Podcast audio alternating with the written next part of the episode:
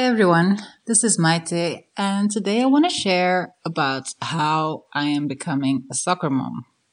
But not a soccer mom in the usual sense of the word, because Cynthia is only 14 months old and too young to go to soccer practice, but more in the sense that I am for the first time allowing myself to enjoy soccer practice and in general just playing soccer and playing with a soccer ball. So, why am I sharing this and how did this come about? Well, Cynthia just happens to have developed a liking to soccer balls and throwing them and rolling them back and forth and trying to catch them when uh, my partner and I are kicking the ball back and forth. So, soccer balls are just part of my world right now. You know, they're here. And as I'm playing with my partner, he started indicating because he used to play soccer when he was young. He started indicating to me like, "Hey, you know, try and kick the ball this way. Use this part of your foot." And I'm initially wanting to go like, whatever, you know, I'm not here to try and play soccer. You know, I mean, I'm not a person who does soccer. You know, for one, I'm a girl, and second, I always sucked at soccer, and you know, any sports with balls involved, you know, just doesn't match with me. But that was the first hmm. in- instinct and the first reaction I wanted to come up. But then I was like, you know, just drop it. And why don't I try his suggestion? So then I just went with it and started kicking the ball differently according to his suggestions. And I noticed a difference in how the ball was moving and how my, my body experienced the kicking how much more precise I was able to be. So then I was like, huh, I actually enjoyed that. I enjoy noticing those differences and I enjoy noticing, you know, how my body is changing within it, uh, what I'm able to do with it. And so I just started doing it more and more, like making it more of a point of kicking the ball a certain way or practicing something. And in so doing, I kind of, I really developed a liking towards it. Like, I started to just have Cynthia play with other things while I'm here on the side watching her while also playing with the ball and seeing what else I can do with it. Um, kind of creating new exercises and ways of playing with the ball and my feet, making it go in circles, um, how to practice my balance with it. Things like that, you know, there's actually a lot you can do with the ball. And, you know, as I was doing that and noticing how I'm actually enjoying it, I just had to laugh because when I was young, I was one of those girls who would duck away from a ball coming towards her. You know, I, I never enjoyed anything to do with soccer or any ball sports. Um, I was afraid of the ball uh, hitting me.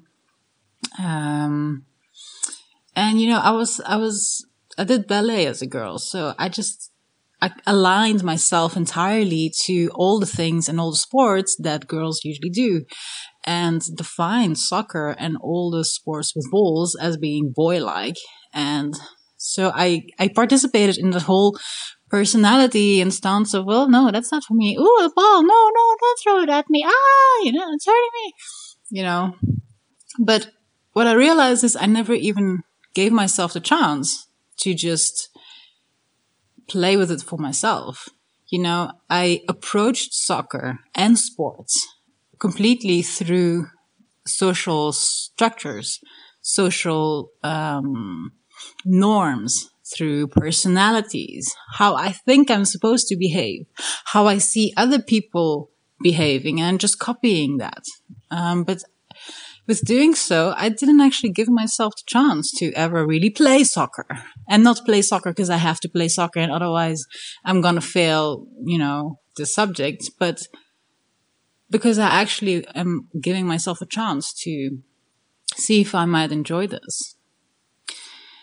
And, you know, through doing that, I'm like, it's so cool, you know, that through Cynthia and her g- growing up and going through her childhood and all the things that form part of a child's world, I am exposed to all the things that, you know, were also part of my childhood.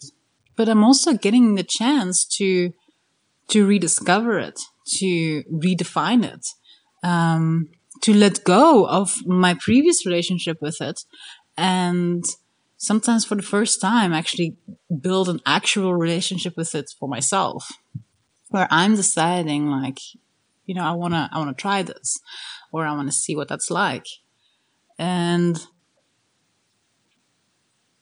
then I realized an interesting point is that this is a really simple thing, but we and many parents often miss the ball in that regard, thinking that everything that we never gave ourselves a chance to do, everything that we regret from our childhood, all the opportunities we passed up on, um, all the mistakes we made as kids, thinking that we have to correct those through our children um, and trying to have our children be the correction to our mistakes you know? Try to prevent them from making the same mistakes we did.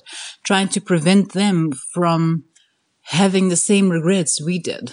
So for instance um, forcing your child or you know yeah, pretty much forcing your child to uh, play music, or once a child starts playing music, to not allow them to quit and making them continue with it and sticking with it, because maybe you, um, as as a child, played music and you stopped, and then you regretted stopping because your reasons for stopping weren't actually clear, and now you're trying to correct your own mistake by not allowing your child to quit playing music, even though their reasons might be completely different from yours. Um, if, and even though maybe they need to make that mistake so they can realize what they're doing for themselves, you know. And, you know, it's, it's something I hear a lot of parents saying and referring to is like, well, I'm going to give my child all the opportunities I never had. Um, I want to be to my child the parents that I never had. Um, I want, I want to make sure my child doesn't have to go through the same mistakes that I did.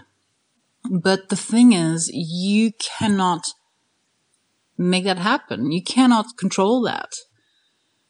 And it's not for your child to be the correction to your life you're still very much alive. You're still very much here. Okay, you're a parent, and I'm sure a lot of people have told you that this means your life is over, and maybe at times that's what it feels like. But, you know, you're not dead. You're still here. And whatever mistakes, regrets, um, missed opportunities you've had in your life, you actually are still here to be able to take responsibility for that.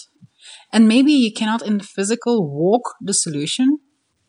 Um, like maybe you just don't have time in your life to take up music, music again, but you can revisit who you were as a child playing music. Um, make sure you understand who you were at the time, why you made the decision to stop and make sure you learn from it so you don't make that same mistake again in a different area of your life. Make sure that you understand it. Make sure that you learn from it. Make sure that you grow from it.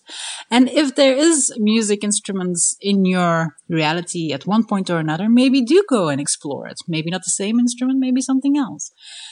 But it's about your own relationship to your past, your relationship with the things that happened, the things that you did do and the things that you didn't do. And to allow yourself to revisit um, the decisions you've made, the beliefs you have about yourself, um, the choices you're living that come from way back then, and see if you're able to redefine who you are within it so that you get a do over. It's not about your child being the do over of your life. You get to actually do it all over again. Because with your child exposing you to everything related to childhood, you know, all those past memories will come up for you. Those past relationships will come up for you. You'll be able to look at it and you'll be able to correct it for yourself. Um, so yeah, I mean, we have a super awesome opportunity as parents um, to kind of have a do over of our childhood. Obviously, it doesn't mean we are kids again, but in in quite a lot of significant ways, I think we're able to, you know, get a second chance, and within that, also set a different example to our kids, um, giving them the option to to follow you in your new path instead of how you used to be. Um, but if we do, or if you have found yourself trying to correct your life through your kid, you know, it can create so much conflict for them, so much consequence that's unnecessary because they don't understand where you're coming from. All they're gonna experience is you're being harsh and you're being unfair. Um, because half the time when we feel really serious about our child not making a certain decision or not making a certain choice, we don't even realize where that's coming from inside of us and from our own past.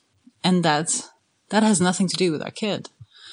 And that yes, we can learn from that and maybe share our experience with our children and let them make their own decisions and choices. But it's not for them to fix our mistakes. That's still our responsibility. And not fix, but at least own them, understand them, give them a purpose, and grow from them. All right, I'll leave it here. Thank you for listening. Bye.